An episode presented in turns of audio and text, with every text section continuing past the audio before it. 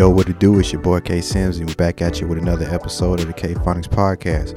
Before we start tonight's episode, if you want to follow me on my social media, my Instagram is _9deuce. That's _9DEUCE. My Snapchat is Trillmatics, TRILLMATIKS. And my YouTube channel is K-Phonics. If you want to follow the studio that I'm recording at, you want to listen to the other podcasts that they have on that network, you can follow them on Instagram at TheSphere TV, Twitter at TheSphere TV, and Facebook is just TheSphere TV.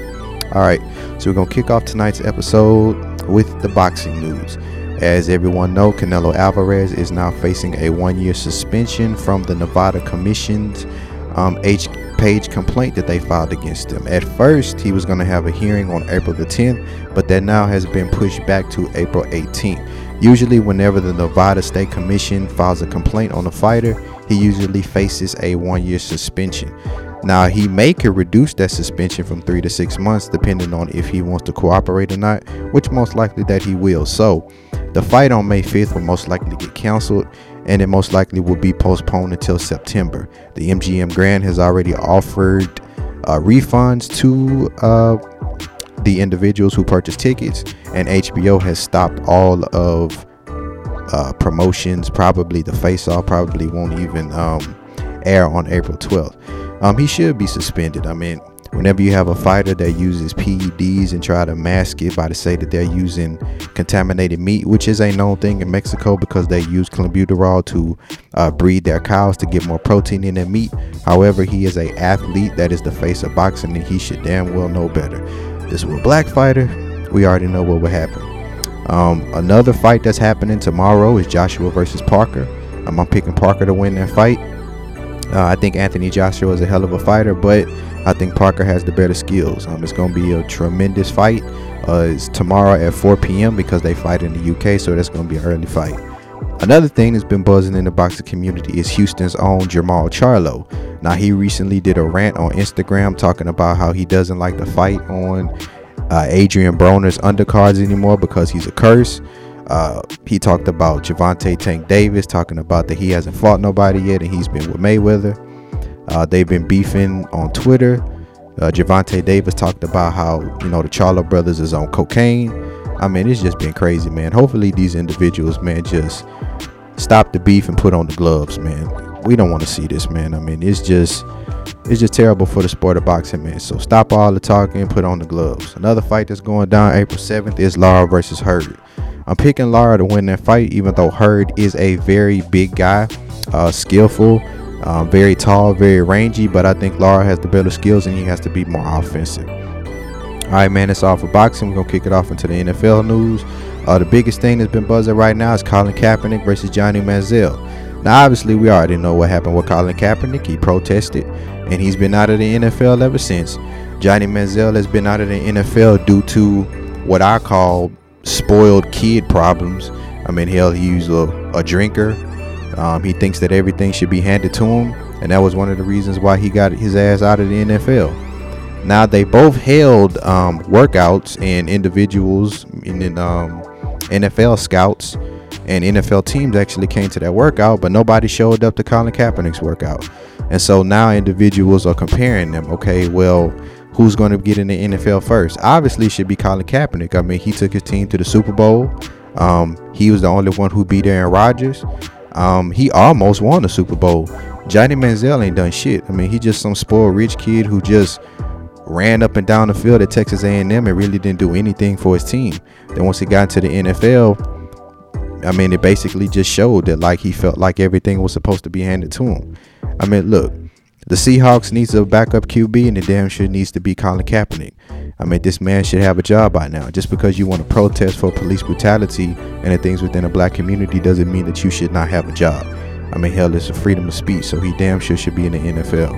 Another thing that I like that's going on in the NFL is when Richard Sherman negotiated his own deal, which he received criticism for because he didn't have an NFL agent.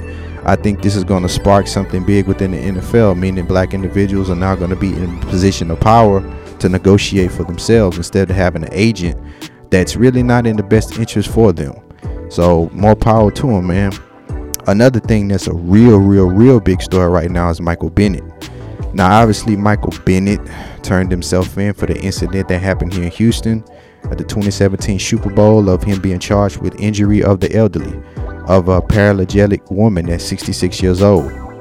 The one thing that was mind-boggling was Houston's own HPD chief, Art Acevedo, called Michael Bennett morally corrupt and morally bankrupt, and even stated during his press conference, while there was no surveillance of the incident, he's just going off of his officer's recollection.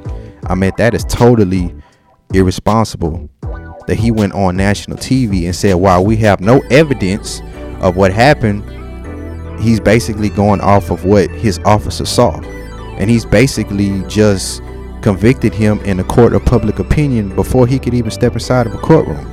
I mean, I know I was damn well embarrassed about that fool going on TV and saying that. I mean, you're going to call him in morally corrupt and morally bankrupt before he could even defend himself in a court of law? I mean, it's bullshit, man. And I was definitely disappointed in him.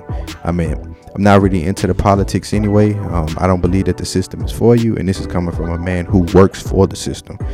So hopefully Michael Bennett proves his innocence. However, if he is guilty of the matter, he damn well should be punished for his actions. Another big thing that's going on in the black community is Alton Sterling. Now, if you don't know Alton Sterling, this was a black individual who was gunned down by two police officers in Baton Rouge for selling CDs, and he got into a tussle with two police officers. Ultimately, on the ground, they thought he had a gun and they shot and killed him. Well, today it was brought to the attention that the officers will receive no charges. However, today, I believe at 5 p.m., a decision will be made on the discipline for those officers, whether they'll be on administrative leave, which they now are, or either they'll be paid out, or either they'll be fired, or either they'll be going back to duty. I can't say that this is something that's surprising. I mean, this happens probably every other day. I mean, the other big shooting is Stephon Clark in Sacramento. He was shot in the back mostly, 8 times, what was believed to be a gun, but it was just an iPhone. I don't believe nothing is going to happen to those officers as well. I mean, this just keeps going and going and going and going and going. I mean, I don't even know when it's going to stop. I mean, people be acting surprised like this stuff just keeps continuing to happen. I mean, this is something that's been going on for years.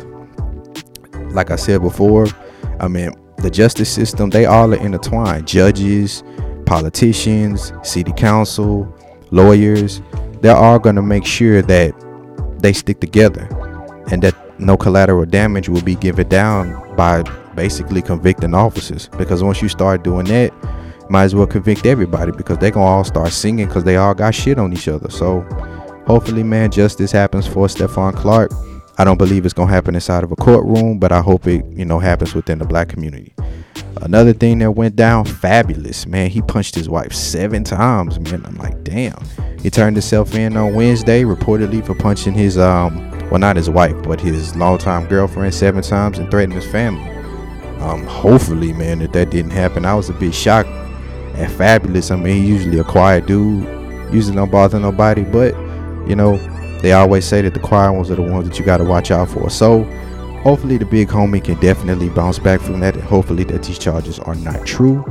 If you have not checked it out, check out Tiana Taylor's and Iman Shumpert's TV show. That is definitely a positive black couple on TV right now. They come on VH1, you know, skip over that love and hip hop bullshit and that Stevie J nonsense and watch that show. Support that show. Empire came back on. Make sure you check that out. The Matrimony Field came out today, so we should go out and support the beautiful Taraji P. Henson. We really didn't go out and support that much for Proud Mary, so hopefully we can come out and support this movie. Another thing on the music scene, especially in the city of Houston, Trey the Truth, Hometown Hero. Make sure you go out and support that. You Sleep, if you have not, definitely check that shit out, man. That shit is bumping.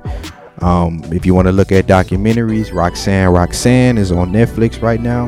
There's definitely history for you, especially for us millennials who has never heard of Roxanne. You will get all of the history within that Netflix film. In the NBA right now, man, the Rockets have clinched the number 1 seed, so shout out for H-Town. Hopefully we can bring this shit home, get us a championship. Another big thing that's going on right now is Mark Cuban, who's under a petition for racial discrimination because someone put a noose on a black woman's desk Now, if you don't know what a noose is, that's basically a picture of a rope, which would signify lynching. I don't know who in the hell did that, but that is completely irresponsible. It was reportedly that Mark Cuban wanted to sweep it under the rug, which is something that's not surprising coming from him. But if he damn well just wanted to do that, hopefully they nailed his ass to the wall, because that's just ridiculous. You're gonna sweep that shit up under the rug? That's ridiculous. Another thing that I'm proud of is the Sacramento Kings partner with the Black Lives Matter and the Build Black Coalition due to the Stephon Clark shooting. Now, you can look at this one of two ways. You can look at this as a man who cares about the issue, or you can look at this as a man who cares about the optics.